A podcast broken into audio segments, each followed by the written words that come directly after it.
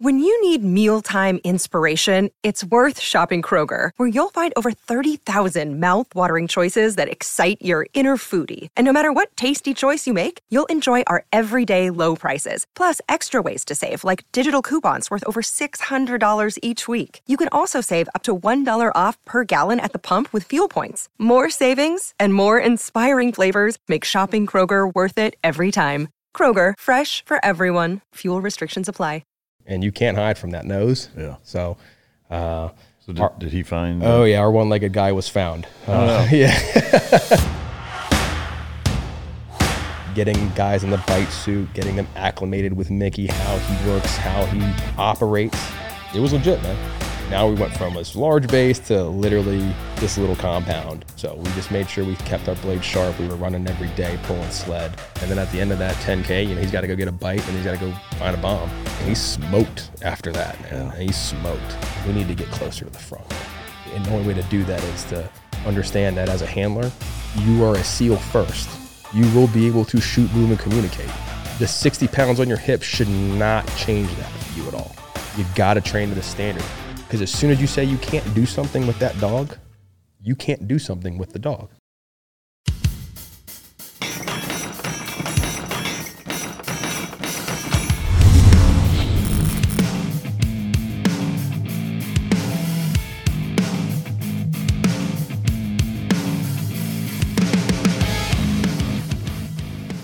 That simple. That's invaluable. Like not only that, but how many lives did that positively affect? Yeah. You're talking about his handler with beautiful wife, family, kids yeah. that got to go home yeah. because of that dog sacrifice and his just determination and just fearlessness to go into gunfire. So yeah. he crushed it. Yeah.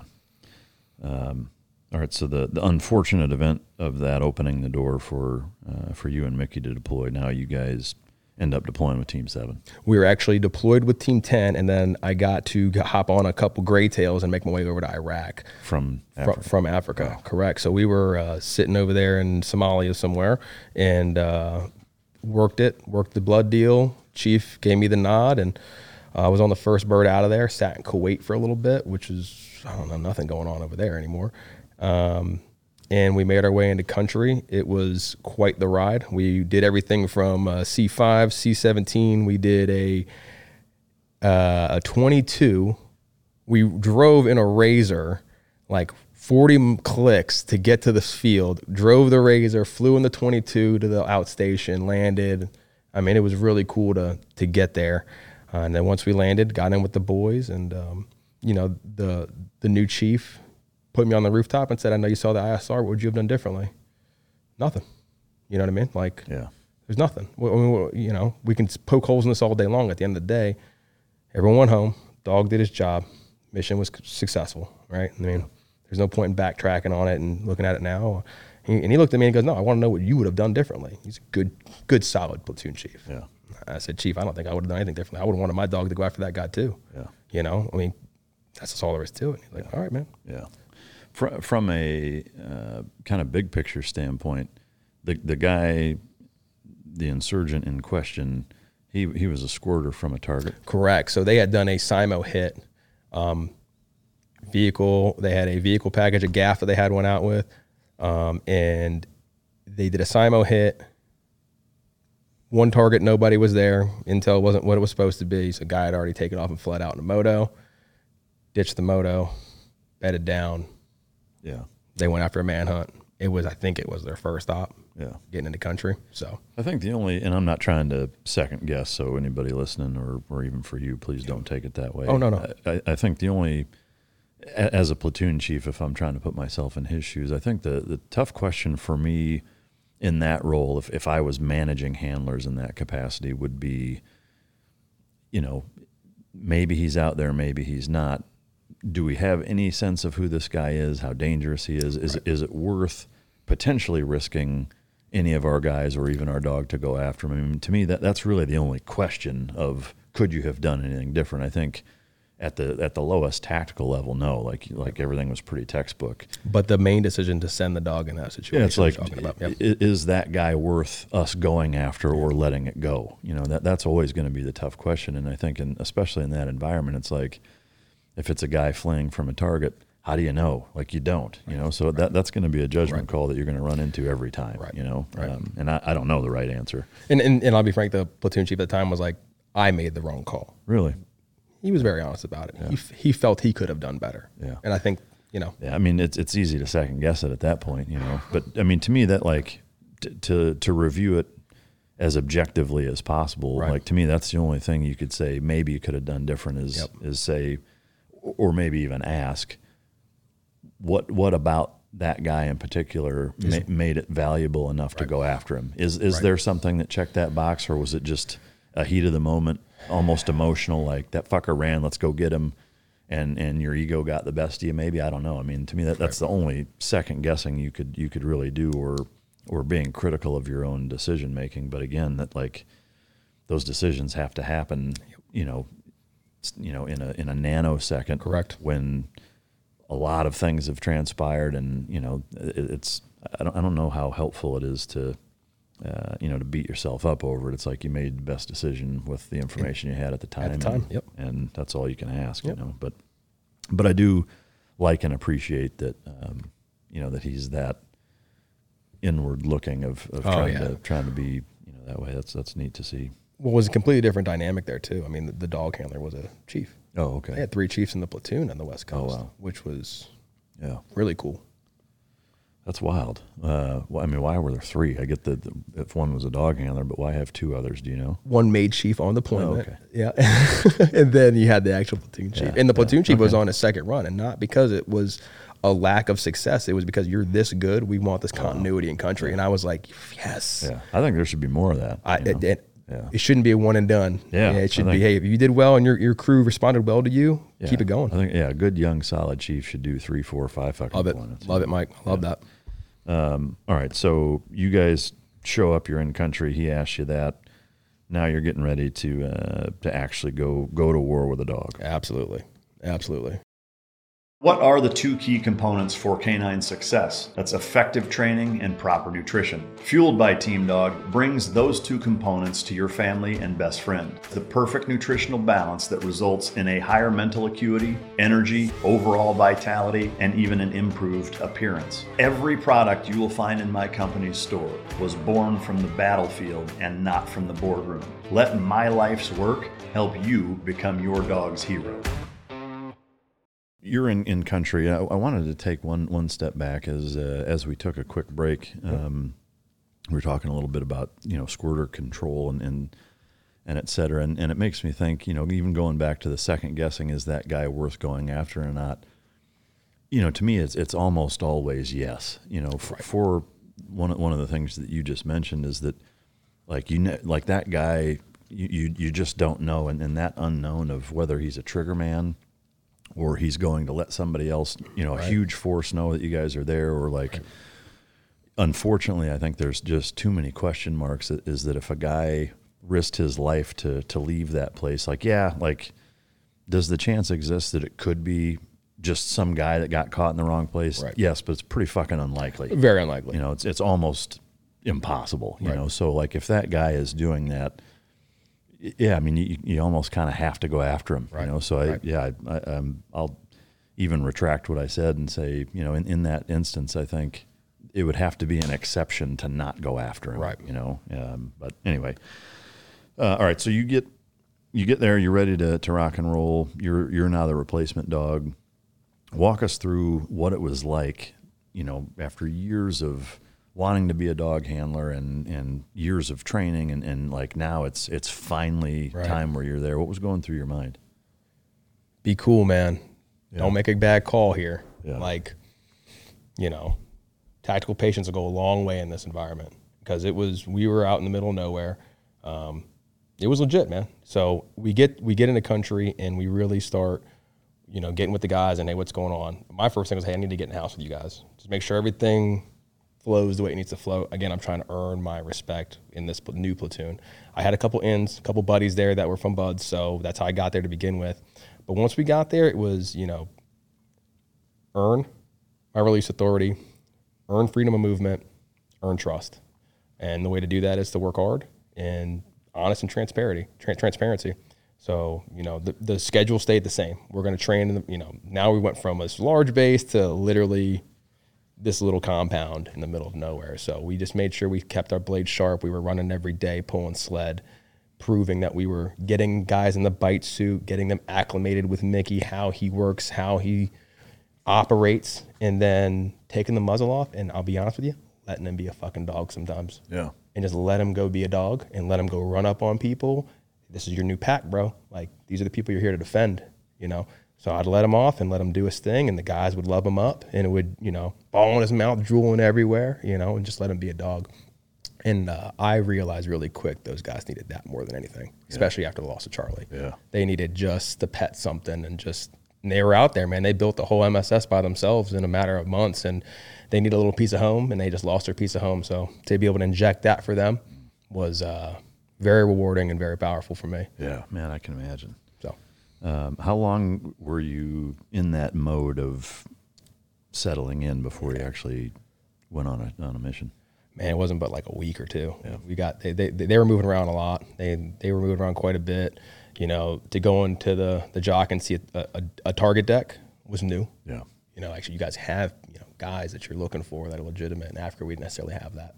We were on a FID mission to train partner force. We weren't there to train anybody, so it was it was cool to be in it. I felt it, um, you know. But they were relaxed. They were calm. They were um, they were a well trained platoon. So I was very fortunate to be there. And um, we got our first taste. It was something simple because we were getting stuff flown in and dropped off, you know. Um, and I said, "Hey, man, it's a great opportunity to go. Let's go clear." Yeah, we didn't think about that. I mean, you're gonna go. We're gonna walk out behind the wire to go collect our water. I was like, "Let's go put the dog out there and know put them on point. Just make sure. Obviously, you've had these deliveries a few times. They see it over the town. You're getting your stuff dropped, Yeah. and it was also an easy way for us to get for us to get behind the wire too, knowing we had that shipment coming in. So um, that was kind of our first informal mission. Was just, hey, let's go collect our goods. Let's make sure everyone stays safe. We'll go out on point with a couple other guys, and you just go clear this area where we're going to be picking up our our drop. Uh, and from there, they kind of were like, okay, we like the way he's he moves, you know. Um, we start getting into vehicles, we start wrecking some things, and start looking at some potential targets, and we come up with a pretty good one. Um, and at this time, the good old retrograde hit us. Uh, Big Navy said, "Hey, get out of there and go move somewhere else." Man. Yep. And these guys were heartbroken because they built everything by hand from scratch. Um, so this is in this is in Iraq, man. in El Anbar. Province, yeah, way way west Iraq, in the middle by Germantown. I think there's a little town there called Germantown, and that's where the locals had kind of bedded down. And uh, so we get up, we move, we drive like 12 hours on that drive, and it was pretty brutal. But we got to a new place, and it was TQ, and we get we get the, we get the answer the mail for a pretty legit mission, and um, we knew we had a little bit of time to train for this one because it was going to be we're using 22s um, which great air asset but these guys were logistics guys and we wanted them to fly at night and they'd never done that yet. So we had to do some training right? So we did some training. We got some reps in with those guys before we got on there. Um, but we were looking at a 10k offset in about 90 degree weather. That sounds fun. and my intent was to have that dog on point for the majority of that, at least where I knew we were gonna have some choke points and some places where our hair would stand up. So we just kept training, man, and we put in some time, and we got. The, and what was impressive is that whole platoon got behind our training. They were sending four, five, six guys to emulate, you know, patrolling, and you know, we had the less experienced guys taking the muzzle hits for me. I mean, we were dialed in. We really got it dialed in, and and it showed when we got on target. So, uh, we fast forward. This is our first time operating with uh, with this particular group. We've done some really great training. I was in charge of setting up the training, which was awesome, which earned my freedom of movement. Um, and we we went to go do our raid, and he performed extremely well.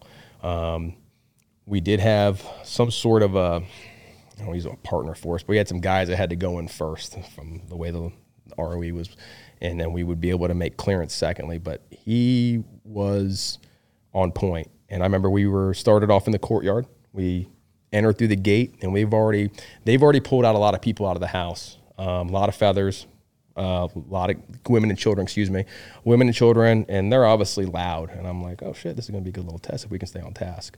I hear dogs barking in the courtyard. We have a lot of distractions here. We're going to go on explosive odor search because this is a known IED facilitator. Um, so Mickey gets his number called. Hey, we're going to do the exterior, and then we'll, we'll, we'll you know we'll make entry. Um, So I've got him on a long line for this one, just because I see all the distractions that could potentially, you know, he can make that turn and not do what I want him to do. Uh, I've got my element. We're moving across the side of a building. His nose is to the ground. He's working well, and one of the dogs, random native dogs, comes flying out after him. Um, my cover man on the right, you know, cleans that up for me. And I couldn't have been more proud of the animal because he never lifted his head up from the search. I mean, he, he, was on target, man. And he was about to get attacked by another dog, and he could have gave two shits. Uh, and that's through the gunfire too. So continues to search. Um, we pick up on some like really low level fertilizer, like stuff that's kind of been on the ground for a while, nothing that could be used to facilitate anything. Um, so now we we deem the courtyard clear.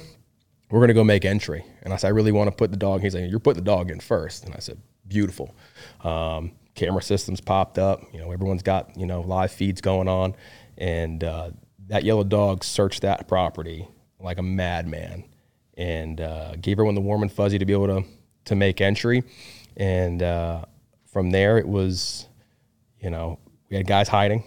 And when you have that asset organic to your platoon, you've got X-ray vision, and you can't hide from that nose. Yeah. So. Uh, so did, our, did, he find? Oh yeah, our one-legged guy was found. Uh, oh, yeah. so, and and this is kind of goes back to the, you know not disappointment, but like we get these photos of these guys, they're from like 2012. You know what I mean? So we see this guy, and he's old as they get, you know, one leg, and I'm like, oh shit, dude, the dog's about to crush this old man. Fuck. Yeah. Especially if it's a leg bite. So, uh, so he gets his search on. He he he does his business, and um, we start, you know, wrapping some dudes up, and uh, really, really, really intense on what he was doing, and you know, we get the call, and he performed, man.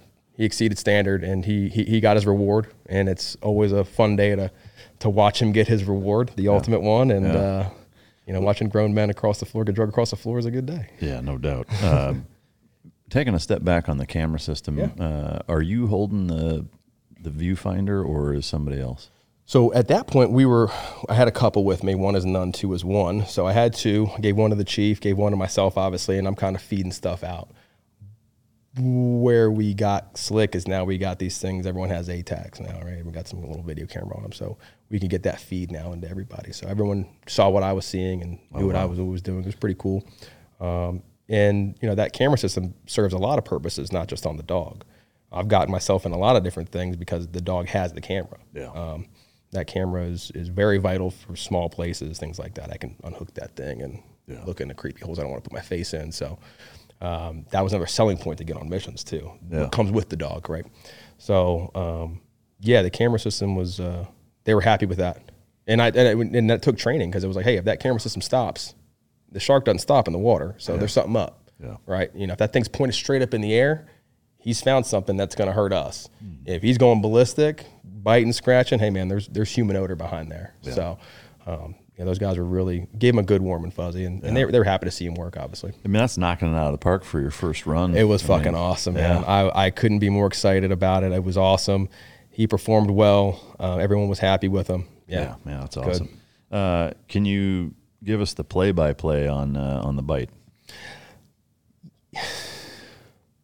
Yeah, sure. It was, um, you know, he he just from like I guess from a tactical standpoint. Yeah, tactical standpoint, easy day, man. So it, it's pretty simple. Um, he he finds human odor, he starts going crazy, and I called it over the radio. Hey, we've got uh, human odor detected, and he said, you know, how are you gonna prosecute? Well, need a couple guys. We're gonna let him do his thing because we need to work up to him. Where, where were you and, and he at this Right. Point? So I'm at the threshold of the door behind a couple vehicles taking cover. He's, I mean, three rooms deep in the house. Yeah. Um, so I said, hey, we're going to work to him. Um, he's a big boy. He can handle himself. He's not in any danger right now. I'm watching my camera. I'm not going to assault. The boys are going to go, and I'm going to stay watching. You know what my dog's doing. Uh, so they work up to him. I work up to them, and it's we got to pay him, guys. Pop this thing open. Let's go. Popped it open. Was the dude just hiding? Yeah, he just hiding there, man. Just Not just fetal. No, I mean he was like like 90 years old at this yeah. point, man. Yeah, it was, but he was he was still facilitating quite a few materials, and his from him we ended up you know, paying compliance is a real thing. From him we ended up getting uh, his brother down the road who was deathly ill, but was the new the new top guy in, in the area. So yeah. we, we actually knocked that one out of the park and getting two of the HVIs off that board. In the same day. Yeah, yeah, that's awesome. That was good. Um, but yeah, so Mickey, you know, we work up to him. We get that thing open. Um, he gets to do his thing. Where did he grab him? Uh, right there in the arm, man. Yeah. yeah, right in the arm. Yeah, right there in the arm, and, and a little bit of a training scar too, because it wasn't the first thing that was available. If I'm being honest with you, Yeah. it's where it was comfortable.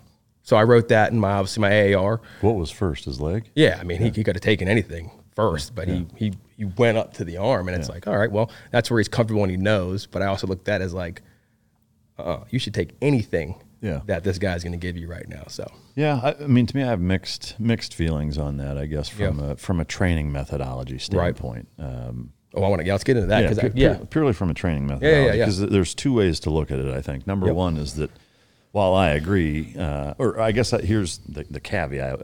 Caveat I would say why it's not necessarily a training scar. I wouldn't view it that way. Is that to me, you know, my uh, perspective on targeting, on on training targeting, i.e.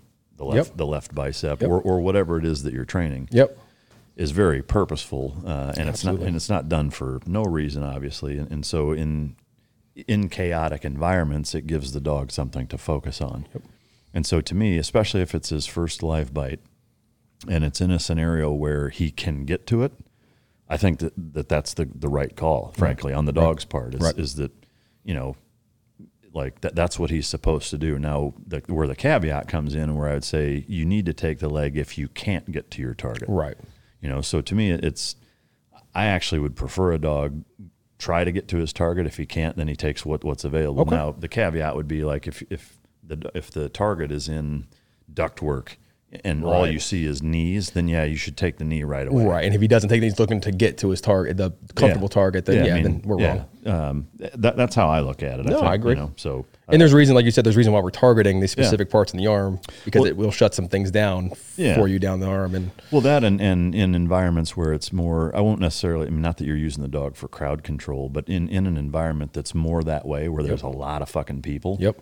That targeting can be the difference between the dog hitting the right person or not. Absolutely. Yep. Because I've seen units, entities, departments train dogs where it's, you know, they, they don't teach targeting. It's, it's just Right. grab whatever the fuck is, is first there. And, and that's when the wrong people get bit and kids get bit or inanimate objects get bit because it, you know, it got in the way or like, you know, so because you know from a from a, a fendit standpoint, I don't know if you guys do a lot of fendit training using you know buckets and chairs and, and shit and blankets and, and whatever. You know, to me, like if, if the dog's mentality is grab the very first thing you come across, then dudes are shoving shit. You know, like then Right. you run into problems. You know, so um, I, I think you know from my standpoint, like that's the perfect response. But I think you're, and I 100% agree with you. And uh, man, that was that was good. Yeah, that was good. I'm like, I'm dissecting that like that was solid, man. Yeah. Well, I, you know, it's just you know one one thing I've had the I guess I will say the fortune of of being a part of is getting to train with a lot of different groups in a, in a lot of different uh, training capacities. You know, some super high level, some you know whether it's local, state, federal, military, um, you know, you name it. I mean, j- just about any any entity and and in a lot of different environments, a lot of different scenarios. I keep in touch with a lot of law enforcement canine handlers that uh, you know are constantly having deployments and, and either run into issues and, and we'll talk about them or whatever. And so I, I say that merely from kind of learning al- along the way of of you know doing kind of case studies on a lot of different dog deployments in and again in a host of different capacities, not just military overseas. But uh, that that's my take on it. But That's huge, man. Because I'll be honest with you, one of our and I'll, and I'll be frank, one of our number one downfalls is that we weren't playing with other units. Yeah. you know what I mean. So we only knew what you know, right, Yeah, yeah. right. You know what I mean. So that was a. I always I always saw that as you know we don't do that for any other aspect of training. Shooting will go anywhere. Driving will go anywhere. Civilians, you know, civilians. yeah. If you say you're good at it, if you're not, we're probably gonna go. Yeah. you know what I mean? just because it's a good because deal it's a good it's a good deal trip, and and we'll find out what not to do too, right? Um, so uh, I definitely, yeah, like when you explain that, it's like yeah. I wish that why would come out. Yeah. when I was in training. I mean, it's it's all a learning process. You know, Yeah. I know I, I certainly learn all the time still. But um, all right, so he nabs him. Was that the one bite? That Yeah, that was it, man. He got it, got got him off. That was our guy. Um, Chief then said, "Hey, why don't you go hold on another guy in the room?" And I kind of looked at him like, "You want me and the dog to hold on this guy in the room?" Yeah, You know, like, hold on, what, what, are, you, what are you telling me here? Yeah. So, um, he looked at me and says, "No, man, just hold on the guy. Like, just make sure he doesn't go anywhere. And if he does, absolutely, Yeah. you know what I mean. He's fair game. Yeah. Um, and that was a test for him. It was pitch black in the room. Oh, really? It was pitch black in the room. He didn't know that now Puck was in there, um, and I just stood there and I was like, I wonder if he'll catch this guy's odor and see what happens. Yeah, man, that was pretty cool to watch him Yeah. get from that scenario, kind of cool down, and then the note Yeah. oh, there's more in here, and then he just went absolute ape shit. And he's on a leash at this point now, and like, the guy's not doing anything nefarious, so Yeah. um, he's compliant. And uh, but just to see him understand, you know, we're taking guys by, and he's getting excited. Like I know that's the bad guy. The differential between bad guy and good guy was so clear in that moment for him. Yeah. I was really proud of him for, especially for a dog who doesn't give the ball up and sees red. Yeah. You know what I mean? Well, and their first real, real gig. And I mean, and, that, and, and he loses himself a little bit, and to see that clarity still was was really impressive. That's awesome. Uh, was the the initial bomb maker that he got the bite on, uh, and the guy that he was holding on, was it just those two people on target? or No, man, there was like, again, there was I think like multiple women and children outside the building already, and then as far as men, yes, just the two. Yeah. yeah, it was the father and the son, I believe. Okay. From there, did you guys go directly to the follow on? Yeah, so we sent an element over to the follow on. Wasn't me on that one, and it was it was uh because we had man we had dismounted and you know checked some of the small shacks. They weren't buildings, and there's small little sheds to make sure that you know around our perimeter we were good. And those guys they took a couple vehicles and beat feet and went and nabbed that guy up. Yeah. Um, then it was uh, you know some show of force. The Apaches came through and make sure, hey man, Oh, nice. yeah, yeah, that's always awesome, right? Yeah. When you, you, it's a good warm and fuzzy when you see those bad Yeah. boys coming overhead. So A tens and Apaches, man. yeah, dude, That's awesome. yeah. All right, folks. Uh, you know, sleep is one of the most important things uh, for a healthy lifestyle, and you know, just generally speaking, for for overall health and well being. I started working with Beam here uh, in the last couple of months, and I got to tell you, the natural sleep cycle that uh, it helps enable is uh, absolutely noticeable, and it's fantastic. Um, I can't recommend this product enough. Uh, if you're having trouble sleeping or staying asleep, uh, if you wake up feeling uh, groggy and, and just hard to be able to uh, to focus the next day, you know that foundation of mental and physical health is is key. So, Beam's Dream Powder, it's a science-backed hot cocoa for sleep, and uh, it's helped me tremendously with uh, being able to fall asleep and actually stay asleep, waking up feeling rested and uh, and not groggy the next day. So. Today, my listeners get a special discount on Beam's Dream Powder, which is the science backed hot cocoa for sleep with no added sugar. They have uh, delicious flavors like chocolate peanut butter and cinnamon cocoa, 15 calories, zero grams of sugar, and that better sleep has never tasted better. Other sleep aids can cause next day grogginess, but Dream contains a powerful all natural blend of reishi, magnesium, L theanine, apigenin, and melatonin to help you fall asleep, stay asleep, and wake up refreshed. Go to www.beam.com and use the code MikeDrop, all caps, all one word, for 40% off. It's right, 40% off if you use MikeDrop, all one word, all caps, 40% off. Do it. All right, guys, I've talked uh, a number of times on the show that I don't, I'm not a drinker. Like, I, I rarely drink. Um, however, from a ritual standpoint, like, for example, my dad comes into town for Christmas. Uh, and I do like to have a, uh, a glass of bourbon with my old man. The problem is, is that between me not drinking that much and uh, just as I get older, uh, coupled with the fact that I stay active, I have a very dialed in and particular morning routine. Something as simple as a glass of bourbon or a couple of them uh, when I am not used to drinking them can really uh, mess me up for the next day or even couple of days.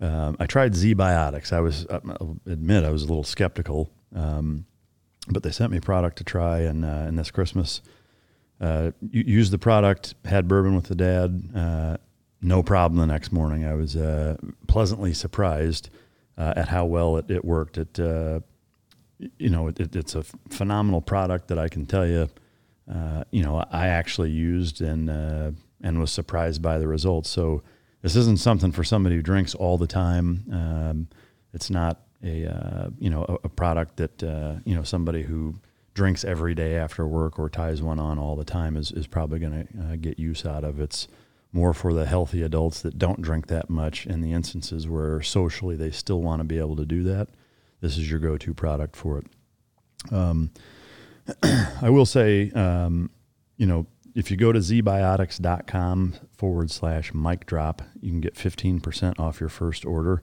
if you use mic drop, all one word, all caps uh, at checkout. It's backed with a 100% money back guarantee. Uh, if you're unsatisfied for any reason, they will refund your money, no questions asked. So give it a shot. You have nothing to lose. Uh, again, that's uh, 3w.zbiotics.com slash mic drop and use the code mic drop, all caps, all one word at checkout for 50% off. Uh, great product, great company, stand behind vets, and uh, I appreciate working with them. Uh, give it a shot. Afford Anything talks about how to avoid common pitfalls, how to refine your mental models, and how to think about how to think. Paula, while certainly you can mess up on a million dollars a year, it is far less likely than it is on $30,000 a year. Right. I would meet wonderful people that were struggling with a budget that was super tight. It was 100% you need to make more money. Make smarter choices and build a better life. Afford anything, wherever you listen. Um, all right, so that sounds like a pretty pretty successful couple of uh, Yeah. couple of missions right Yeah. out of the gate. Yeah. You guys go back. What was the rest of the deployment like? Well, um, unfortunately, it wasn't as active because there was just some things that were going on in country that shouldn't have been, and you know that kind of slowed down our op tempo quite a bit. There were some administrative things that needed to happen, and you know guys were getting kind of lifted and shifted different places in or out of country because of some situations that were happening, and so that kind of kind of put a damper on us. To be honest with you, uh, we relocated one more time. Uh, and there was a, you know, I think it was it wasn't a mission. It was like we're gonna go just look at a crater, you know, and that's kind of where we got handed down. After that, it was pretty much done. After the um, Liberty accident, so Yeah. So is that the thing that you're talking about? yeah, guys Liberty- got in trouble and guys got in trouble and they shut us down, man. what'd they do? I mean, it was some alleged, um, you know, co-ed stuff. Yeah. You know, their guys were getting hit up saying that they were doing this and doing that with with with the females, and Like locals or other government? no, no, these are going to be more, you know, more navy per, naval personnel. Yeah, so Some intel chick or something. you nailed it. you nailed Not, it. some things never change. Yeah, yeah, you nailed it. And, and yeah, I, try, I tread lightly on the situation because I just I, I don't even yeah I don't like touching any of it. But Lucky for me, I don't give a fuck. Right, right, right. I, I, but it, it definitely completely about shut us down. Wow. Yeah, it sucked, man. Uh, it sucked. Um, and yeah, it just. I mean. I, I mean, not to get too off on a tangent, Yeah. but I mean, was, was there some sort of assault that took place, or was it just no. What happened was is is it, everything was everything was good to go. Con, everything was agreed upon. yeah consensual? I mean, consensual, and then you've got you know one individual, the the the females uppers are saying, "Hey, you shouldn't have did that," and now she's obviously going to defend herself. So now she's whatever. And then there's three sides to that story, you know, his, hers, and the truth. And and and unfortunately, you know, we're going to come out on probably the wrong end of that one nine nine times out of ten. Just that sucks, man. So they, I mean, that shut down most of your operation. Yeah, man. They ended up getting removed out of country. We high fived them on the tarmac, took their place, and that's when we started uh, doing like they were doing the 10k offsets, and they they were had a, they had were having a really good deployment. A lot of bog BDAs, so uh, boots on ground battle damage assessments. You know, bombing a lot of caves, uh, going in there and getting intel, going in there and you know fingerprinting what's left. and, uh, you know, so uh, but they were they were hiking it in like 10k, like I was saying. So that was going to be our new mission set once they left. So we were training to that to that point. And then once that debacle happened, then they wouldn't let you go do Yeah, that. it was pretty much a wrap, man. And we and, and we were training as if we were going because that's what good dudes are going to do. We're not just going to play PlayStation. So we were doing our training. We were getting everything ducks in a row to go make this happen, um, setting up assets, and it was just like, nah, boys. That seems really silly to me from a again from kind of a, a big picture standpoint of not using your warfighting capability because of a, a liberty incident or Well, whatever lib- you want to call that it. Liberty incident or that incident went high order. Yeah. and you know it was.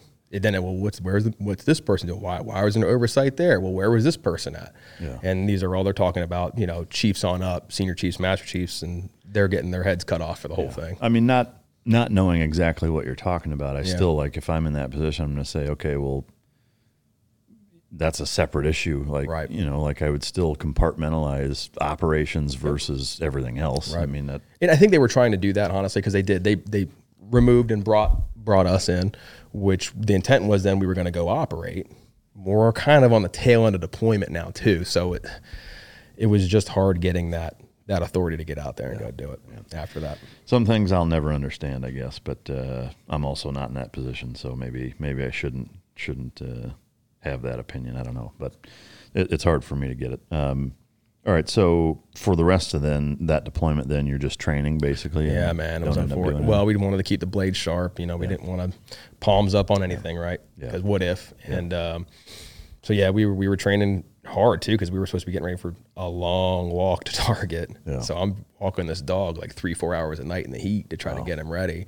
And I mean, we're walking and he's on a search, not just walking next to me. I have him literally searching for as long as I can see him doing it. And really, I'm trying to gauge him. I'm trying to take my notes. Okay, we've been searching for 30 minutes. This is the condition of my dog right now. Here's where he's at. Is he in it or is he not in it? So I'm trying to get some quantifiable stuff to to make it happen. And then at the end of that 10k, you know, he's got to go get a bite and he's got to go find a bomb. And he smoked after that, man. He smoked. I bet. Um, so that was nightly. Yeah. That was that was nightly. All for nothing. Yeah. I mean, I hate to, uh, yeah. You, when you say it like that, fuck, dude, you say Well, it like I mean, that, it I guess sucks. that's kind of an unfair representation, but the, Yeah. I guess you, you didn't get to use the the capability. No, not not not and, and not as much as I definitely would have liked, and and that means nobody got to, to no one was putting on kit in a meaningful manner pretty much after that. Yeah, I mean, I, I shouldn't say all for nothing. I mean, the, the knowledge you gain from that and your ability to, to transition into Yeah. being the uh, senior enlisted advisor and, and LPO of a, of a kennel, like that's good good knowledge to have. So I mean, it, that's it's still valuable. I don't I don't mean to shit on it. no, way. no, no. But I definitely, I, definitely, yeah, I definitely get it, man. Yeah, that's tough. Uh, all right, so you end up going back home, uh, and then from th- from there, did you go right into being the LPO of the of the MPC? Absolutely, that was a pre kind of under the table deal with the um, with the SCA that was there. Awesome individual who got me over there. He also was the one who helped facilitate the movement to these uh, to the West Coast for that augment. Uh, he brought me in. He was straight up with me. He was like, "I don't know anything. I, I love dogs, but the program, uh, I'll be real, I don't know anything about it. So you are a necessity here." Um, and then the talks of it going away were always up in the air because of is it relevant and you know are we supposed to be doing what we're doing.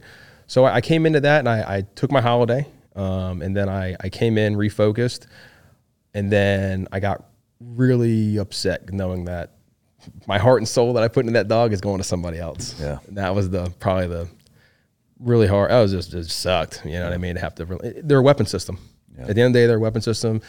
They have, a, you know, they're a, a living weapon system. So there's obviously care that comes into them. But at the end of the day, for their specific purpose, they are is interchangeable, Yeah. and they should be. Yeah. I agree with that. It was just my emotions were saying, Sure. "Damn, dude." So got over that hump, and it was my job to be the conduit between the platoons and the kennel to make sure that we were training to the standard that the platoons wanted, right? And that had been the big gap for us. There was no one really talking to trade it. We had contracted trainers who were extremely experienced, good with training the dogs, but they weren't team guys. So how much leg do they have to go to trade it and say, hey, we want to see this, this, and this, and this, and this? Mm. So the idea was, hey, bring a guy in, former handler, you know, not the turd guy that was, you know, here, and try to build that that continuity between all three entities. And I think we started to get some real traction. We, we started talking with the breacher course, getting down there, which was huge for us. We started getting, uh, you know, more money to get better training facilities, which was big. We ended up, you know, when I got into that role, it was, hey man, we're going to make this and make this right, and that's what we started to do. Yeah. The uh, the other handler that you turned Mickey over to, Mm-hmm. did they deploy? Yes. Yeah. Yeah. Yeah. Yeah. Mick, Mickey has more deployments than me. Yeah. Yeah. Oh yeah. Oh yeah. How yeah. many more? So he did He's- two more? Yeah. He's, uh, yeah. Four. Four total. Four total. Wow. they got they got their money's worth out of him. Yeah. Yeah. Did uh, did he get more more bites on? I don't deployments? think that it was kinetic for him on that one. On that one, I don't think. Yeah. Um, our guys aren't very good at. Sorry, there was no standard operating procedure for collecting information while on deployment. There wasn't Really? a standardized form. It was basically if the handler wanted to write you something, you'd get it. Wow. So I saw that as a gap, right? Yeah. Like, oh, what do you guys do in the country? Um, Yeah, that seems that's Yeah. that's wild. Yeah. And, and and going back, looking through the lineage of the program, there were some really good handlers that did it daily. Even when op tempo wasn't there, but even so when it was, and I went back and I read every single AAR that I could find in that kennel Yeah. to understand our, you know, what we've been doing, how we've been doing it, and who was doing it. Um, and then I said, we can lift the standards here. Yeah. because these guys are still hanging out in the back. They're still in the antenna farm. Um, we need to get closer to the front, man. Yeah. And the only way to do that is to understand that as a handler, you are a SEAL first. You will be able to shoot, move, and communicate, period. The 60 pounds on your hip should not change that for you at all. So the standard for me was yeah, the guys are assaulting and they're doing their CQC. Why are you not in there? Yeah. Well, you know, I, I would have been point. I don't care. Do it. Mm-hmm. Like, get in there. You got to train to the standard. Because as soon as you say you can't do something with that dog, you can't do something with the dog. And that's going to reverberate down to that chief and down to the LPO. You've now set limitations and you're becoming a liability versus an asset. Yeah. So, Well, I mean, I'm glad that you got in and identified those things and uh, Yeah. and worked towards fixing them. And then, so you, you do. you so you were in that position, the LPO spot for how long? Um, so that was,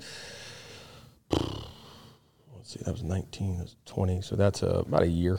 A year. About a year, yeah. Did you cross over from that right into senior enlisted advisor? I was voluntold. Yeah. It was basically, hey, you, I had it, you got it, I'm leaving. We don't see anybody coming in quite yet, so you're gonna basically fill in. Yeah. Um, I think I was still an E5 at the time. Wow. I just, Senior enlisted. I think, E5? well, I just, well, this is what happened. I made, I got frocked. yeah.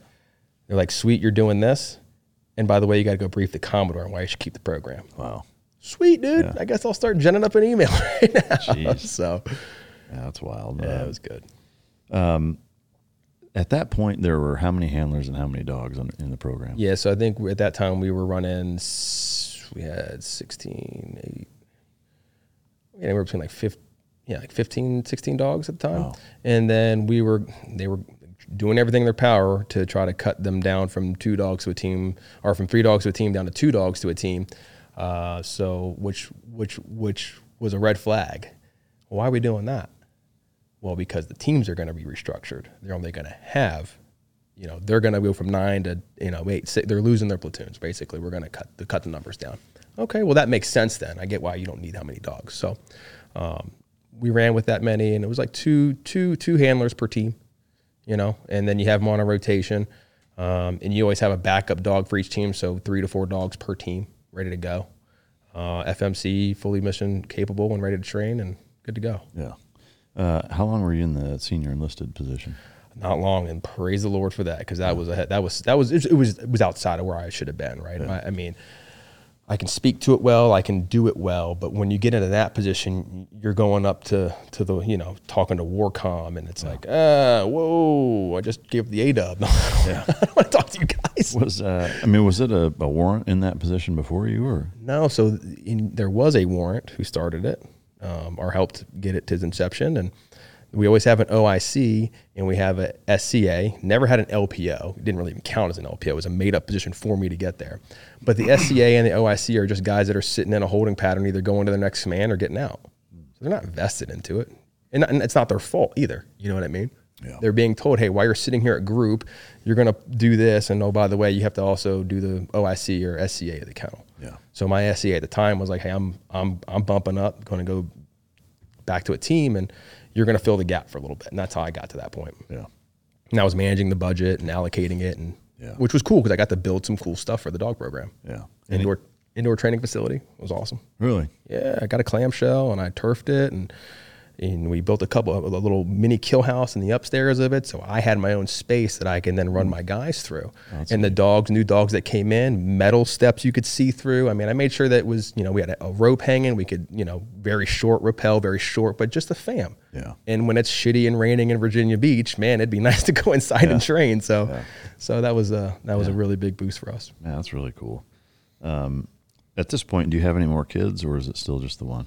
So yeah, I did. I, I came home from my 19 deployment. I had had my little girl, and uh, yeah, that was a good one. That was she, she was she's she's super special, and so now I've got two little ones. So it made sense for me to take the knee to kind of come down to the shore to you know to the shore duty.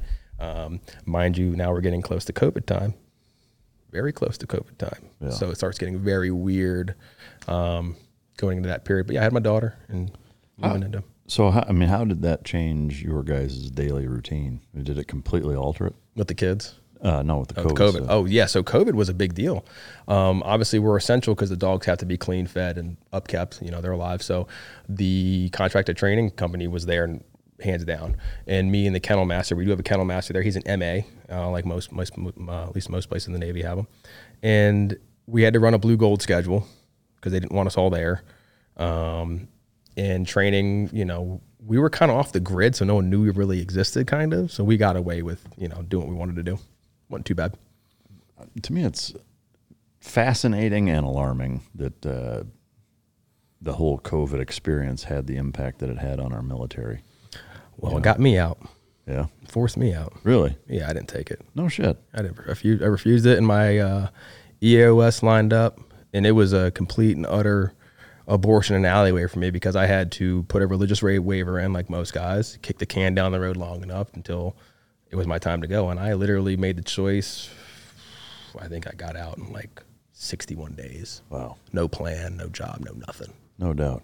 no kids or two kids in a family. Just said nope. It's, Yeah. This doesn't feel right, guys. I'm sorry. Yeah. It just doesn't feel right, and uh, and unfortunately, it wasn't what the brochure said the experience anymore. So it was taking my smile. So it was talking to me to move on. No, good for you. I I, Yeah. I applaud that. I think. Uh, how, how do you? How does it sit with you now, looking back and seeing the military saying, "Hey, if you want to come back in because you didn't do it, you know, you're welcome."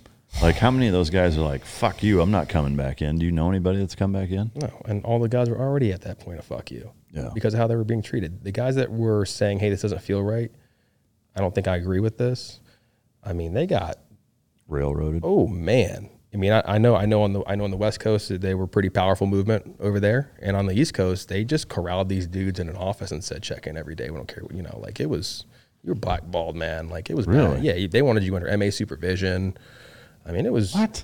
dude? Guys were for not getting the shot, guys were fighting for their lives, man. dude. What? Fighting for their lives, dude. It was crazy. Um, Dude, that's that's embarrassing. It's very embarrassing, and uh, it got to the point with me.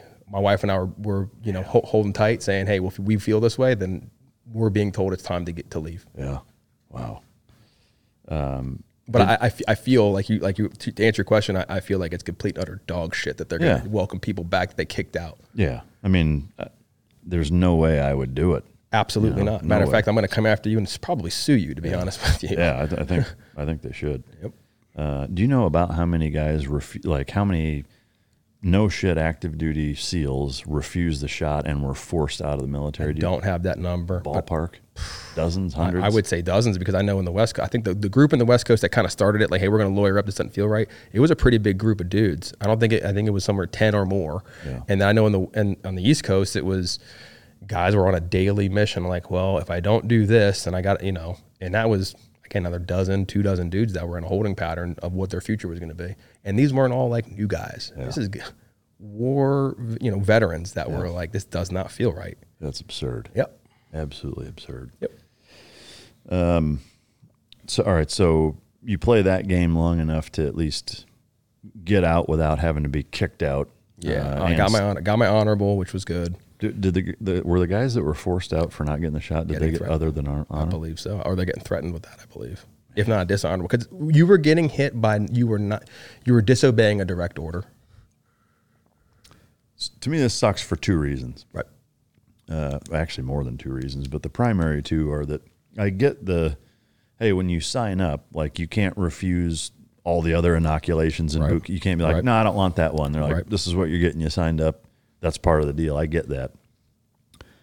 Where this is different is is that you know that's not one that you signed up to get. Number one, and number two, it's like you know, I mean, you can argue till we're all blue in the face about the efficacy or the lack of efficacy of it, but the fact that it was, you know, essentially experimental, it was rushed through, it wasn't part of the program when you signed up. It, you know, it's it's kind of an oddball. It, you know, to me, from a legality standpoint, it's kind of a weird gray area that way. Like, you know, eh, where, where I think it's the most disheartening is that, you know, to take guys say, look, like I could understand if the Navy said we would like everybody to get it, but we're not going to force you to get it. Right. You know, um, You can suggestive sell to me all day long. yeah, I but I have to have a choice. yeah. To, to me, that that is how they should have handled it.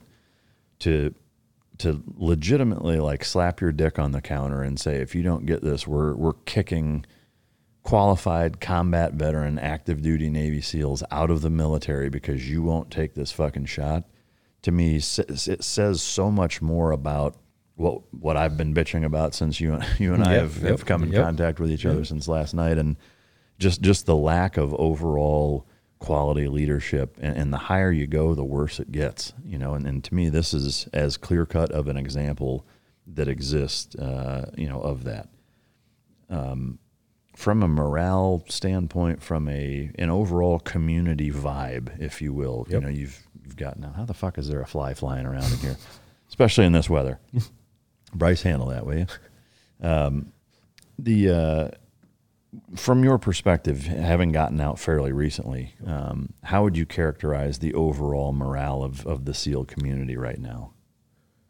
I have more conversations on a weekly basis with the guys that are so lost because they lost what they feel as a part of them when they had to inevitably leave the SEAL teams before they wanted to. Yeah. Um, I was one of them.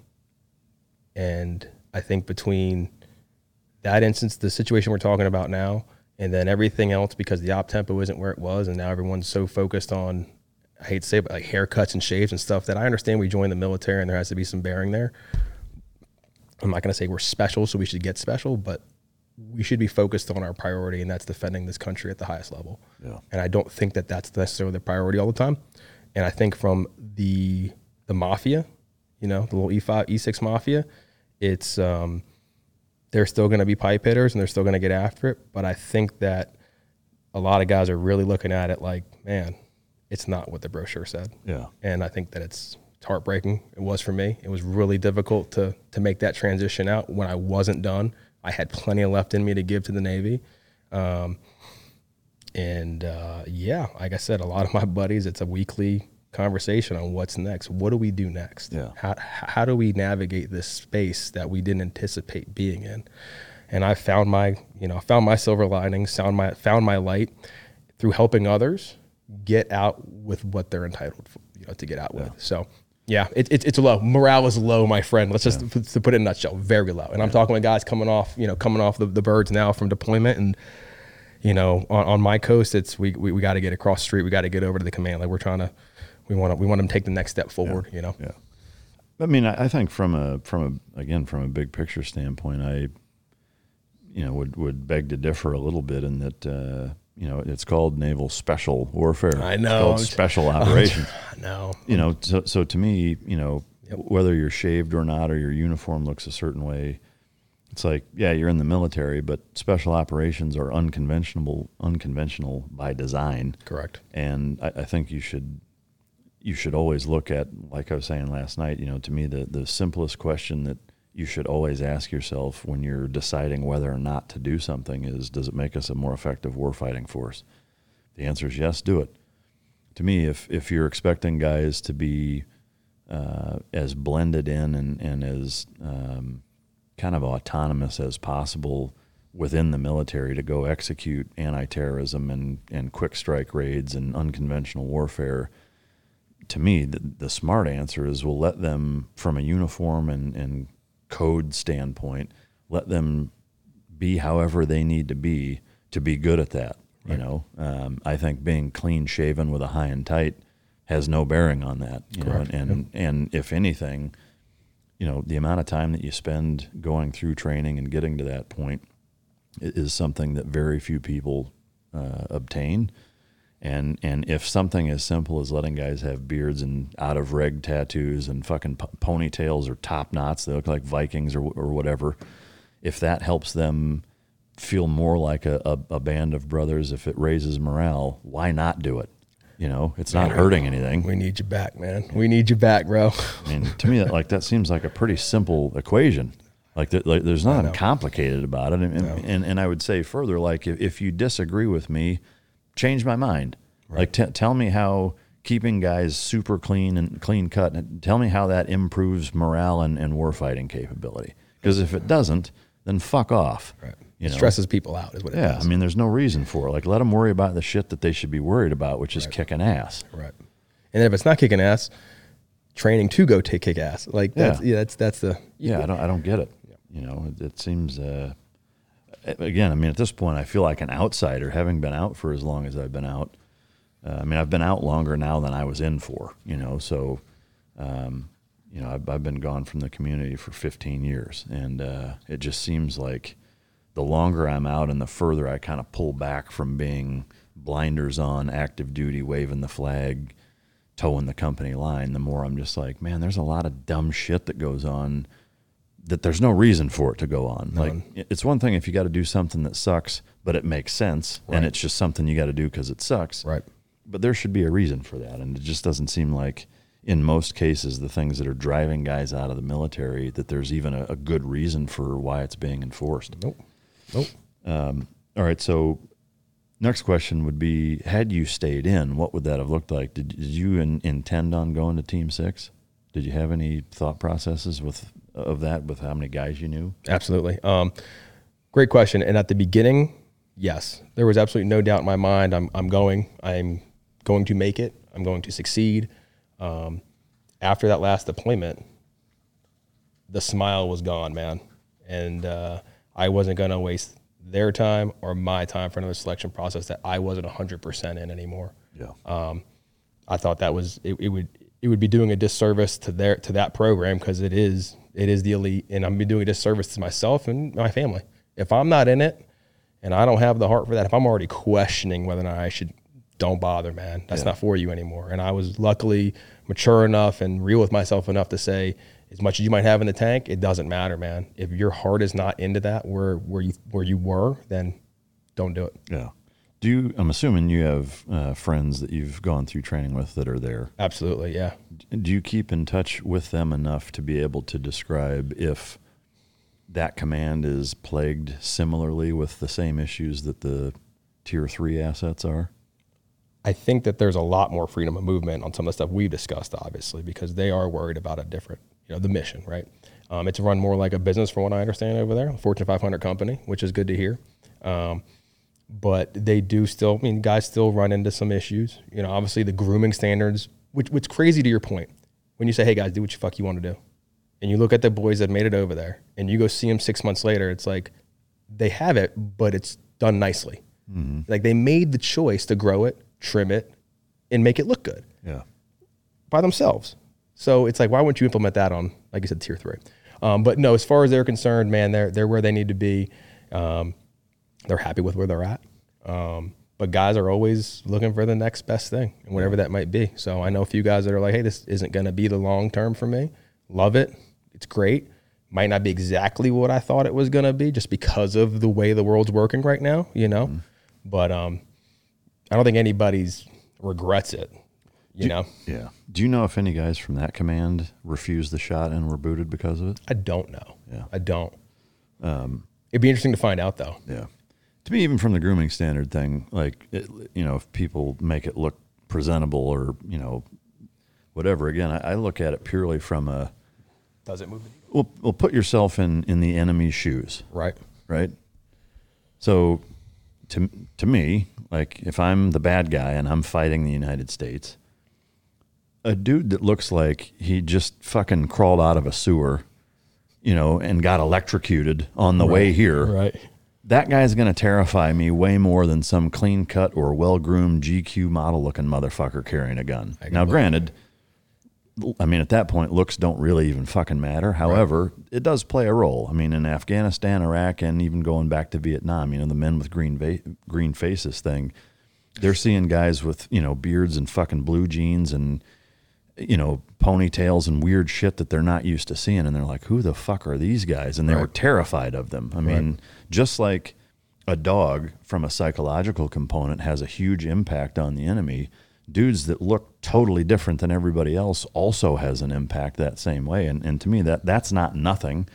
More importantly, it's just if that's how the guys want to rock it, let them rock it. You know, Right. I mean, more more importantly than even trying to justify that it's the better way to do it, I just think, again, going back to the morale thing and, and letting guys, you know, here's here's what I need done. How you go do it, I don't give a fuck. You know, Ah, that'd be nice. I mean, that, it just makes way more sense. I will tell you, like anybody who owns a small business, not Fortune 500, but a small business understands.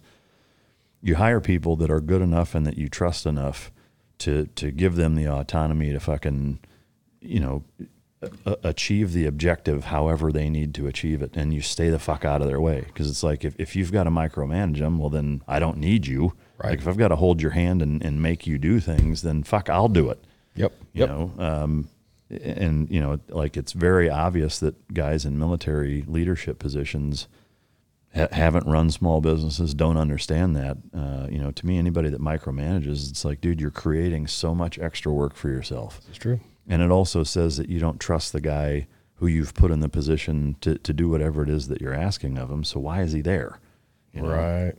Uh, it's mind boggling.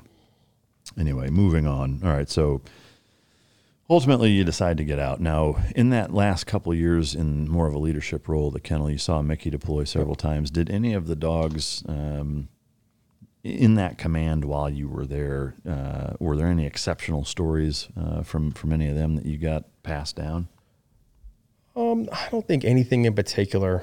It was uh, unfortunately it, it was it's it got very mild, Yeah. very mild, and So we were doing shit. we were fighting just to get a dog on the bird to go on deployment. Oh, that's where that's where we started getting to after I you know we were just trying to get these dogs to deploy. Yeah. and um, that that became the challenge, and just to get them out, and it was tough because then you had handlers again, not necessarily hundred percent bought in. Well, I'm a sniper too, man. You know, I can I can snipe. right. I can you know if I can't do it with the dog, so I'd rather just. And that's the. I'm like, dude, you've been here for two years working this dog, and you're telling me you're not going to bring it on deployment. Yeah. Yeah. So that's tough, you know. Yeah. So not a lot of stories, man. Not a lot of good coming out of anywhere. Um, I think the West Coast was still having some some success with their MPCs, and and at that time, 2020, the MPC program was really starting to slow down on the East Coast. Really starting to slow down, Yeah. big time. That's uh, that's too bad. You know, it, uh, it's heartbreaking to hear that stuff that capability is is dissipating as things slow down. Because, as we all know, that's not a light switch you can just turn on if things fire back up. Like it takes years to build those programs. Three to five is what I estimated. Three to five to get you some uh, a, a, a full mission capable program to where I can get you dogs out of it. If you mothball this, you don't even give me at least two dogs to just maintain. It'll take you three to five to get it back, and by that time, how many people have lost their legs in their life from IEDs? yeah, well, Yeah, and- you know what I mean. Yeah, and and just the capability, the the knowledge. Why lose that? Yeah, I mean, it goes it goes away. It's Yeah, uh, why lose that? Yeah. Uh, all right. So, if, if you could walk us through kind of the the mental process that you went through as you got out, and, and kind of what like what's next. Obviously, your your hand is forced a little bit. You end up, um, you know, in in a position where because you're principled and and holding to that principle, it, it's kind of making you go a certain route that you weren't planning on. Yep. What's going through your mind, and, and ultimately, kind of how did you uh, work through that? a lot of stress, man. It was a very stressful time for my family and I. Um, I didn't have a plan. Um, luckily, I had uh, some good friends in my neighborhood who got me into real estate. Um, so that started supplementing the monetary side of things, which is a huge part of it. But we, I mean, anyone who's gotten out recently will tell you that the money's one thing, like what you're doing next, but it's also like in here. You know what I'm saying? Yeah. I truly felt I was for a little bit losing a part of who I was, not being a SEAL anymore. Um, so that was tough, you know. And once I started moving through that and navigating that and finding people who were feeling the same way I was feeling, that was huge. You know, getting back on the horse and saying, okay, what's what's right look like now? You know, you still got to continue mission in different in a different place in a different setting. So, um, luckily, I have the support system of my wife who was there and always had my back and uh, worked through some of the darkest times in our marriage at that time. Right. Um, you know, I was jaded. I was pissed. I was mad. I was fuck the Navy. I mean, you yeah, you name it. I was just mad about it, and unfortunately, they became the punching bag at home. Yeah. So I had to write that ship real quick, right? Um, so started getting some things off my chest and starting talking to guys that were going through the same thing and finding, hey, this is this is helpful. So that was a big part of kind of making that transition out of there. Yeah, that's tough. Uh, and then plant based medicine. Really? Oh yeah. Well, tell tell us about that. Oh yeah, uh, plant-based medicine uh, absolutely changed my life. It was um, What what medicines? ibogaine and uh, the toad. Oh, you did venom. that whole thing. Yep. Yeah. Yep. Did you go to Mexico and do it? I did. Yeah. I did. Um, and through some great individuals, and actually a guy that was in my platoon, got with him, and he was all in. He had went, and now he was he was gonna go, you know, help hold ceremonies. And I got with him. We were him, me and him were super close, and he kind of mentored me and was helping me with my breathing and kind of getting that stress out. And I went and did that, and uh, went to Mexico, um, did the retreat, an absolute life changing event for me. Um, you know, through everything through my childhood, through the military, had a lot of things that are kind of pent up, had some demons that I was working through, but I always wore the smile. I was the guy that always had the smile, wearing the mask. I'll make you comfortable, make you happy, but inside I'm probably dying, right? Yeah. So So you, Mexico, were the, you were the people pleaser. always, baby. Oh Yeah. yeah. I was the I was the gedunk guy in the platoon. You need nicotine, you need caffeine. I got you, man. Like I was always there to help. You know, make- Percocets. You have a line on those. those weren't those weren't floating around. No, no. you got to talk to the corpsman for that. Yeah, they want the it's like SARMs and you know what I mean. So, uh, that was where were we? Uh, Well, the when you went to Mexico. For Yeah, Mexico. I became um, super terrified of that. Right, Yeah. like you know, so I'm doing the prep work for all that and um, realizing that the organization I was doing it through was top notch. Man, they absolutely knocked it out of the park. Made you feel really good about it and felt safe, felt good. Um, Ibogaine was a good 18 hours of horrific and wonderful. So I've I've not done it. I've had a, Yeah. a number of guests that have, and, and and it seems like it's a pretty similar en- encounter or experience for most guys. But there's nuance. Yep. Where it's it's still different for everybody. I am curious. In that 18 hours, um, a lot of people have said that it was like w- almost watching your childhood on TV, or or like in visions or in chapters that some things that you hadn't even remembered that you've gone through. Yep. Some were memorable in a good way. Some were terrifying. Is that kind of how it was? Absolutely. So uh, for me, it was a lot of visuals, which was awesome. That's how the whole experience began, um, which was really cool. What I found is it was the reason why I was struggling is the ego was not where it needed to be. Mm, It was driving the ship. It was controlling everything I was doing, and it had, that ego had got me where I was. It got me to that point Yeah. because it was my security blanket. It was my safety. It was the hard charger. It was it that thing needed to get put back into place and that soul needed to drive the ship again, man. And that's what that Ibogaine did for me. And from what I saw from that, it was um, a complete eye opening experience. Um, it helped put the ego in ch- not in check, but where it needed to be. Um, just gained a lot of purpose, which I needed at the time. I found uh, a lot of pride in myself. I had never been proud of anything I had done. Teams, business, even my family to a certain degree. I just was always looking for the next best thing. So what what was the purpose that you drew out of that?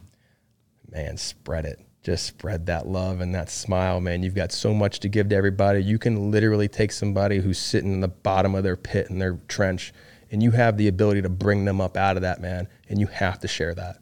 You're doing a disservice to human, to everyone around you if you don't pour into them the way you know you can. That's powerful. Yeah, and I and I realized how powerful that was um, when I was there, and a little disappointing. I'd been wasting so much time. Yeah. You know what I mean? Um, but when I had found that purpose, um, and I got to bring that home, and I saw my kids and my family in a whole new light, dude. It was crazy. Wh- When you first saw them, did you get emotional after going through that? Yeah, absolutely. Because they were such a pivotal part of the whole process for me. Um, because that's what I hold to the highest level is my wife, my two kids. Yeah. Um, they are they are my everything. So they played a huge role in that in that experience in that journey. And not all of it was good, man. Yeah. Some of it was terrifying. Sure. Yeah, really, really terrifying. But what that did, what that let me know is um, I'm not in control. Stop trying to be in control of everything. Uh, enjoy what's in front of you, dude. Like you better enjoy what's in front of you. We talked about it last night. She was three. Yeah. Now she's you know, you know, now she's not. So Yeah.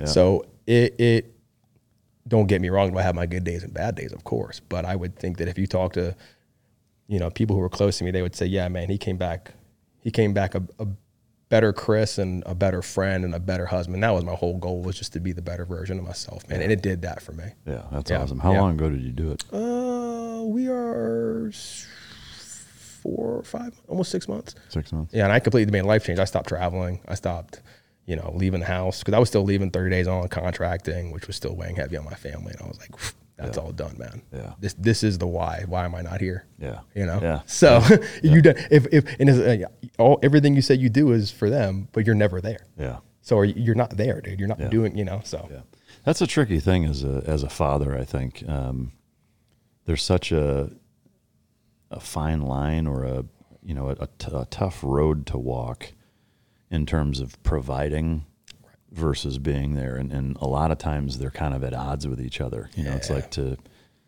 it's like where do you find that happy medium of providing enough to where you, you feel like Right. you're doing it right.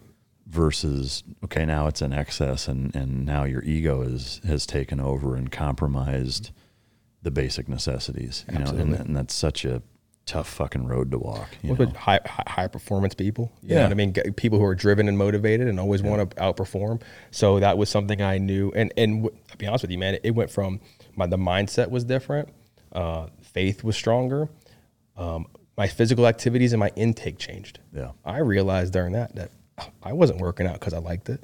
I was working out because I was running. I was running from my problems, and it was an outlet yeah and uh, I I realized that quick that my unhealthy relationship with physical activity um, wasn't only actually hurting my mental capacity, but also breaking my body down faster than I needed it to. Right, so it's Yeah. like let's just slow that all down, man.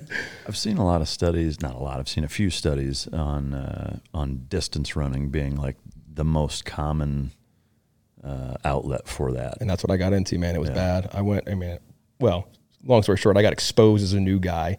Uh, my master chief beat me on a monster mash, Yeah. and a good, a good solid pipe hitter was like, "Master chief never beats y'all on me." So from there on, I was a runner. Yeah. And then it got really unhealthy, man. I was like 220 pounds trying to run like 150, 200 miles a month, and it's just, you Yeah. I just didn't have that, man. Over yeah the it's time. hard on you Yeah.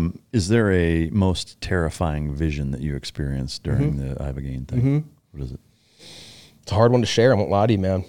Um, it had to do with my kids, and uh, it wasn't pretty. I couldn't help. I was helpless. Um, like they were in trouble and you couldn't help oh, them? they just got smashed, man. It was terrible. I mean, it was so vivid. That was that was the that was the thing.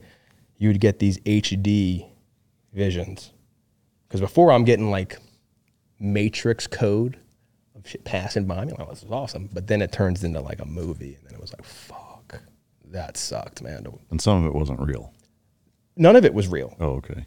But for some reason, I'm being shown this. yeah. And that was the dissection the next day was like okay what that sucked. We all agree. What's the why? And it was a control thing for me man. That ego wants to control everything. There's some things you're not going to control. Yeah. And i had to get shown that in probably the worst way and my little girl had to be the bearer of bad news? For me. Yeah.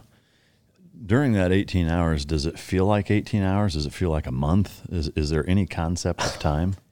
Yes for me because i did what they told me not to do like any good team guy I snuck a watch. yeah, in. yeah. Well, hey. So no, it was the hey man, you're in your bed, you're set up, you're like legitimately good to go. They're like, hey, don't get up. You got a nice piss container. I mean, the best piss container next to your bed you've ever seen. Not a Gatorade bottle, not a Coke bottle. This thing fits everything and nice, perfect. I'm like, well, I don't want to piss in that. Like, well, if you get up, your equilibrium's off, you're gonna get ill. You're gonna get nauseous. Fuck you. No, I'm not. I gotta piss. So I get up. Ooh, there it is. I'm all jacked up. And um, Like room spinning? yeah, ah, room spinning, absolutely no balance. And I laughed. I was like, oh, they're fucking right. I, I can't, I, you know, make my way to the bathroom, being as stubborn as I can be, refuse help from the nurse. You know what I mean? Look down on the toilet and I'm like, I'm gonna puke now. Sweet. So I'm dry heaving and, uh, you know, I look up and there's a clock and I'm like, oh, I've only been here for like 40 minutes. It's only been like Holy shit. 40 minutes I've been under and a lot has happened. Wow. And the dudes next to me are going through it because you have noise cancellation headphones on, like you're in your own space. So you saw the other dudes? Oh, you're it's room of five. And uh, so what, what did it look like? Are they like shivering and shaking and being all. No, depends. Some guys are super just in their own zone, and other guys are seeing their worst nightmare. I mean, what does that look like visually, the guys that are seeing, seeing it? They're going through it, man. I mean, they're they're thrashing a little bit. They're trying to get away. They're some of them are you know very audible. Yeah. you know, um, but they're working through their thing, man. And uh, you know, when I realized that I'd been under for 14, well, let's backtrack. first I blew the vein where they had the catheter. So they had given me the medicine, and then I'm like, shit, I just blew this. You got to redo it. So by the time they had refixed it, everything had kicked in. So that first 15 minutes was eaten up by that.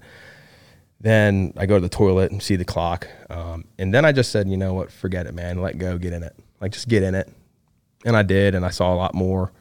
Um, you're always going to see the demon. You're always, I mean, from what I, from my experiences, a lot of people have seen a lot of the same entity. And what happens with that entity could be different depending on how you're handling things. Some people are getting drugged down to their death. Other people get their sword and their shield and they get to fight these adversaries. I was fortunate enough. I had I had faith. I was able to fight my adversary, my adversaries in that moment, which was cool. Uh, can you describe what you saw as Absolutely. far as a demon? Absolutely. Um, so as it appeared to me first, it was just pitch black because you have a nice face mask on, and then it'll be, you know, it was these red little beady eyes that came across. I say the screen, but kind of my viewing path, and I'm like, all right, here we go.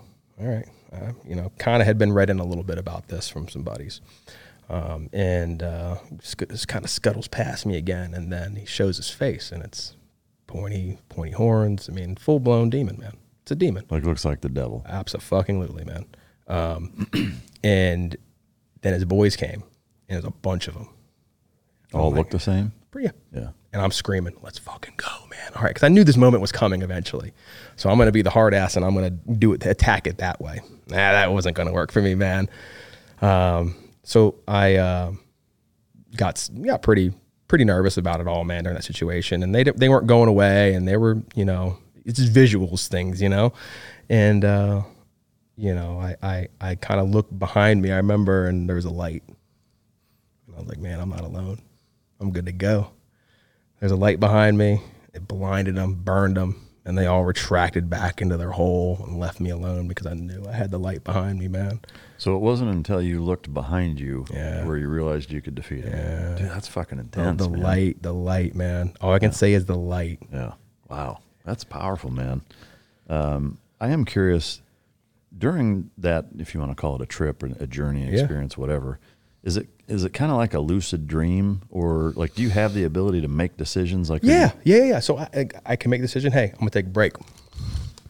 really so it's, Now, now that's dangerous because a lot of the settings I was getting is my brain was like, okay, you remember what this room looks like, but it was adding things that weren't really there, right?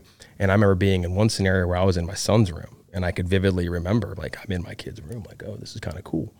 Um, but then if you take the mask off and the blindfold off, my biggest fear was is I didn't want to see shit with the mask off. I wanted everything to kind of stay compartmentalized here, right? In th- in this zone versus it, me looking at the bookshelf and that little motherfucker's crawling across the bookshelf and now I'm really going to lose my shit, right? So I tried to keep I tried to control things and keep things kind of where I was comfortable but knew that I was going to get the best experience, which was laying down horizontal, headphones on, mask on and just take this in. yeah Yeah. wow.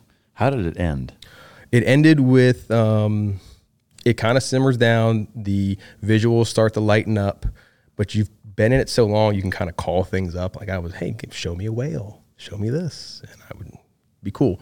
So when you get out of it, sun comes up. I'm one of those guys that gets up early, starts moving. I got to be the first out of bed and shit like that. So I get up, and uh, some guys are still in it, fully in it, like really having a bad moment. And I'm like, hey, I think I'm done. So nurses come up and go, okay, we're going to give you a hit of vitamins, you know, through your IV. We'll give you an IV bag, you know, keep you, get you back up. You need to still probably just chill out for another six hours, I think she said. And I looked at her like, I'm hungry now.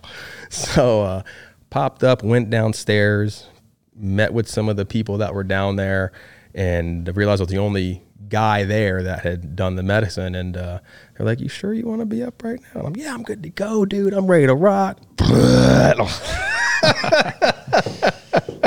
yeah, man. They were like, I think you should lay. Back. I think you're right. I'm gonna go lay back down now. Yeah. So wow yeah, That's it's it's neat to hear you walk walk through it. Uh, I mean, again, I've I've talked to a number of guys that have been through it, and it's Yeah. it's fascinating for me to get each guy's Yeah. own experience because they're all different. Right. It's like they're similar but different. absolutely. Um, So you go home, it's life changing. Um, Well, there's another medicine you do. oh, okay. You get that one. You get the ibogaine day one. You chill day two. Day three, you're gonna go and you're gonna go. I think it's I think it's DMT something DMT MEO five or something like that. Uh, the toad venom, which was supposed to be the bow and the cherry, but guys are like traumatized from the night. So they're they're waving off saying, I think we're good. I think we're just gonna hang with what we got. And this stuff makes you pretty I mean, you're down for a little bit. We had an older an older guy there who jacked him up pretty good. It was took him a minute to get his bearings back, but um, so we get down and go do the toad, and I think it's going to be the same thing. It's going to be you know, but this I know we're um, inhaling, right? We're smoking this one, so I'm thinking we're gonna you know do it old school. We're gonna powwow up, so everyone's sitting on their puff, little, yeah. yeah, yeah, and we're all gonna enjoy this together. No, this is one by one, and for good reason because this is uh, this one is a this one you got to let go. This one is about you. This one's really about you, not necessarily. Um, and that was you need to do the you need to do both. You you have to finish it up with that toad because that that is the bow on top of the present for you. It puts everything in perspective. It is where I found my purpose. It's where I found my gratitude. It's where I found my self love. It's where I found, hey man, you have a special gift you need to go out there and go spread this thing, man, out. Go give it to everybody that you can. Um, that's what the toad did. And that was, I mean, it's screaming, laughing, crying all at once, man. It's so many emotions at once. Very specifically, I'll give you a quick one here. You're taking multiple hits. It's a handshake hit on the first one, right? You're just kind of feeling it out. And then you have the option you want to continue. So, um, I continued. Um, that second one was the real deal. I remember not wanting to give in, like just not wanting to give up because I knew the feeling that I was feeling, and it was one of death. It felt like I was slipping away, um, which has to happen. Because if you've been reborn, you've got to obviously, you know, you got to pass. So I popped up, mask off, like I don't, uh, and and the facilitators just looked at me. crying, mask on, and I give in. And I thank them so much for that moment right there. Just looking at you. Yeah, I thank them so much for that moment. They didn't they didn't say a word, but I knew what he was saying. You ain't fucking done, bro. Lay back down. You need this. Um, and I did, and I let go. And I looked at the other facilitator before I went down. I was like, "Hey man, just make sure you bring me back, bro. Just bring me back because I can feel me. I can feel it, and you feel it." And uh, yeah, Was it the, the dad at Target raised eyebrows, stop fucking with that look? you know what I'm talking about. Don't have to say shit. It's like, motherfucker. You didn't have to say anything to me. And the dude was so crispy clean awesome. with how he did it, man. It was perfect. Yeah, that's great. Perfect. What a wild journey, man. That's a good one. And how, and that's much shorter, right? Oh yeah, that's 15, 20 minutes. Yeah. That's easy day. And then you get out of that, and then you're upstairs, you're hugging, crying. Every, I mean, I've never gotten so close with four other dudes That you'd and never three- met. you'd never met, and not they're- weren't team guys. They were just different branches of the military, bro. I talked to a couple of those guys like daily. Yeah. Um, you just can't you can't build the bond faster, and that and that medicine brought you close because then we got to share. Yeah. We had to share what we went through. And that was Uh, from from when that hit stops Yeah. uh, and you kind of come back down, you you bond and all that. How how much longer are you there and do that before you go home? Oh, you're um. So that cleans up. That's Sunday, and then you're out of there Monday. Okay. Yeah, it's it's a quick turnaround. It's like 72 hours max, I think. Yeah. Wow. It's a neat neat uh, neat experience, neat journey for sure. I appreciate you sharing. it. Yeah, man. Thank you for listening. Uh, that's that's a good one for me right there. That's So you go back home and then kind of now what? So it's six months ago ish. Right. Uh, so what? Now what? Well, you leave out of there and you're on cloud nine, and they tell you that. I mean, you get the whole AAR, which is going to happen week one, week two, and uh, they do a great job, I think, uh, filling in the the spouses too. Yeah. what to expect, right? You know, because everyone has really high expectations because everyone there has been is was in the pit. Yeah. I mean, we got guys there that you know were, didn't want to be there and didn't want to be anywhere anymore. So they were they were they were down, man, and I was I was following them. So to come home and see your people um, joyous moment, still digesting a lot of what happened. And with my mouth, I want to go run to my wife and tell her everything, but I knew I needed to kind of take that slowly um, for me, right? Because I was still digesting quite a bit. But and then once we got into it, and I was, you know, did explain to her the the, the journey and how I think she realized just how in, pivotal she is in my life and how much of it was with her. I think it, it, it helped bring us a lot closer, man. When I went home, and I think that I was a lot calmer. Again, I have my good days and bad days. You know what I mean? I don't want to say that this is all sunshines and rainbows, but the journey just starts when you get home. Yeah. Now you really got to put the work in, man. And that was something where I was nervous, thinking I was going to fail, because I'll start something and not want to finish it all the way. But this was so important to me and important to my family that to this day I'm still working on the breathing, sitting down and meditating, doing things that are, again are going to move the needle for my family, my situation. If they're not, I shouldn't be doing them.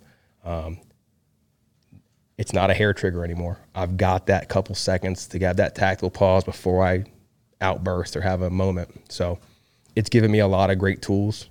It's given me something I've never had in my life, and that's delayed gratification, the ability to accept delayed gratification and things take time. And it it brought me back and it, it gave me my smile back. And I think I'm a actually I, I know I'm a better husband, friend, and uh, father for it. Yeah. It's awesome stuff, man. Um, from a professional standpoint, you come back, uh, still doing real estate stuff or? It put me to the next level. Yeah.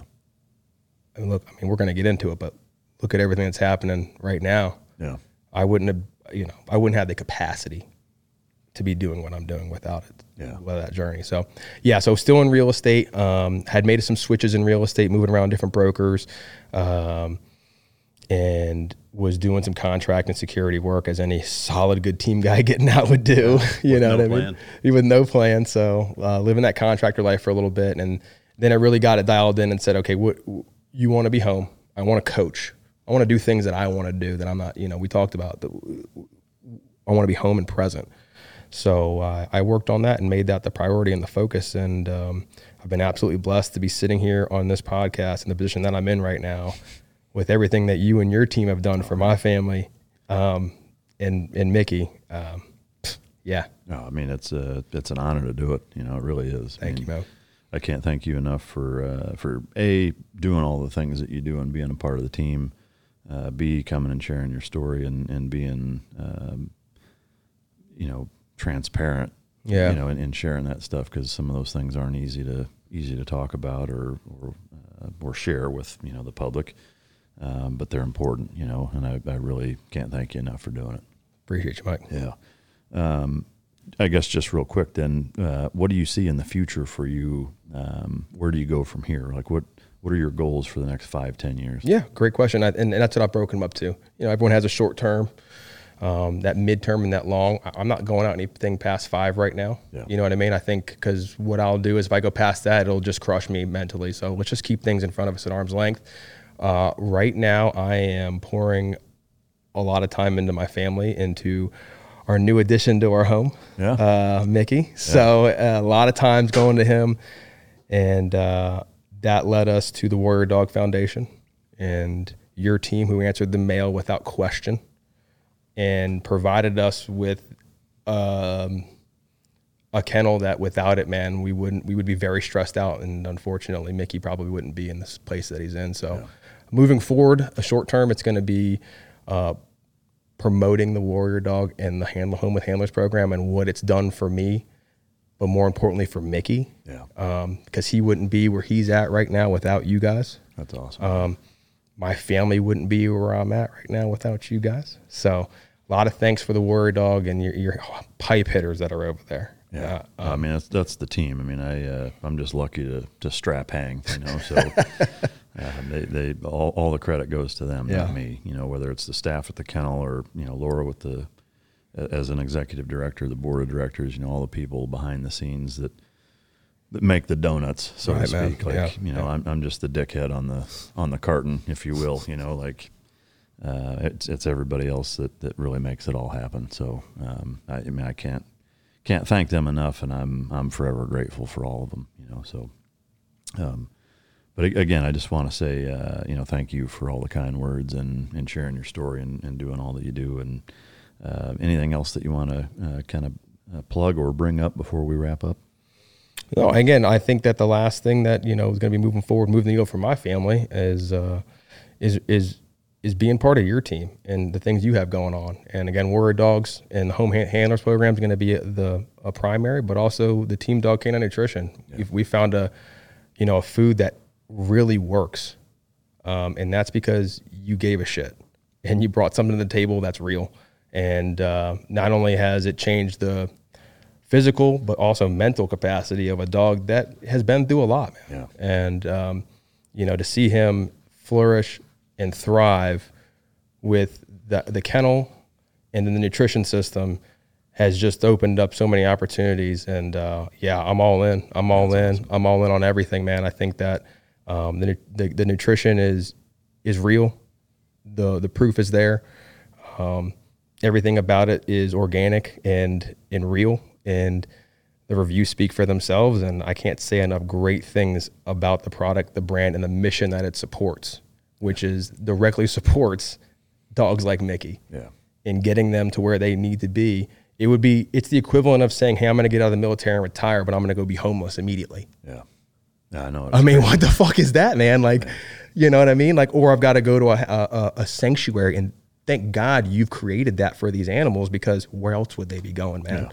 So I, I go out there and I'll say, if you don't know, take a look, Warrior Dog and the Home with Handlers program. Check it out. Yeah, I, I appreciate it. I mean, we're, Yeah. uh, you guys won't be along for it. We'll we'll probably get some pictures and video that we'll share uh, either on this episode or or at least on social media. We're going from here out to the kennel, and, and to me, one of the most powerful things to to kind of conceptualize or realize going out there is you know you can you can do a lap around the building. There's 30 30 kennel spaces out there and there's a dog in every fucking one of them. Uh, you know and, and to and to look into the eyes because the you know it's obviously the adage of you know it's the window to the soul. But in, in dogs i think it's one one thing that really separates dogs from all other animals is is the way they look at you. Um, you know and, and to to look at at every one of those dogs and, and look them right in the eyes and see them you know look into you through you etc and understand that every single one of them would would have been euthanized. You know, every, every single fucking one of them were on the chopping block, and, and and their department or unit or entity said, you know, all things considered, this dog's too big of a liability. We're going to euthanize him, and, and then that's when we step in and take him, and and that's a powerful thing to think about every time you see him. You know, and it's like, and dogs come and go. You know, we're able to uh, rehab and rehome some of them. Uh, some of them pass on, you know, from old age after having been there for a few years, uh, et cetera. But um, it's just it, it's a powerful thing to to think of, you know, and uh, and to see when when you go out there, and it's it's a neat experience for sure. But um, I will say that you know we would not be able to do that without, and I know a lot of the people that watch this show are um, enormous supporters of Warrior Dog, and and it's it's because of you guys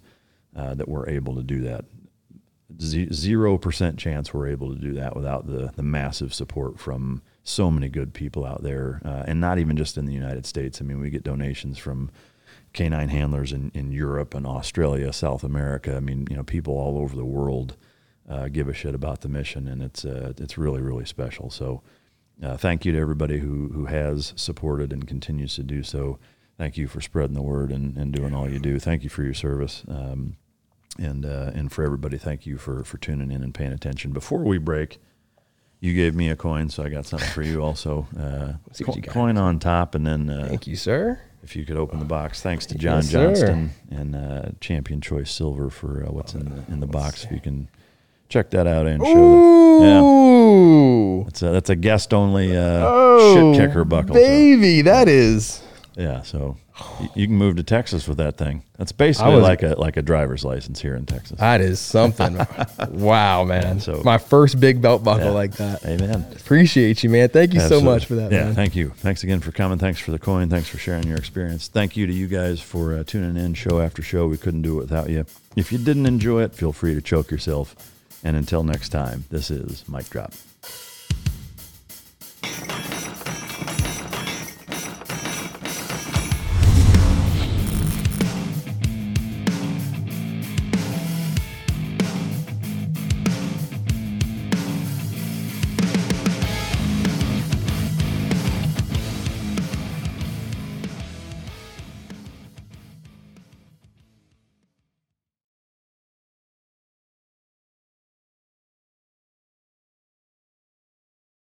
Bigger Pockets portfolio of podcasts are worthy of your investment. We're having a real conversation as real real estate investors. New episodes available every day. It's important to buy where it makes money and not necessarily where you want to travel to. Bigger Pockets, On the Market, Rookie Real Estate, or Money Podcast. The purpose of flipping is to create more cash so then you can reinvest into other types of properties. The Bigger Pockets Podcast on YouTube or wherever you listen.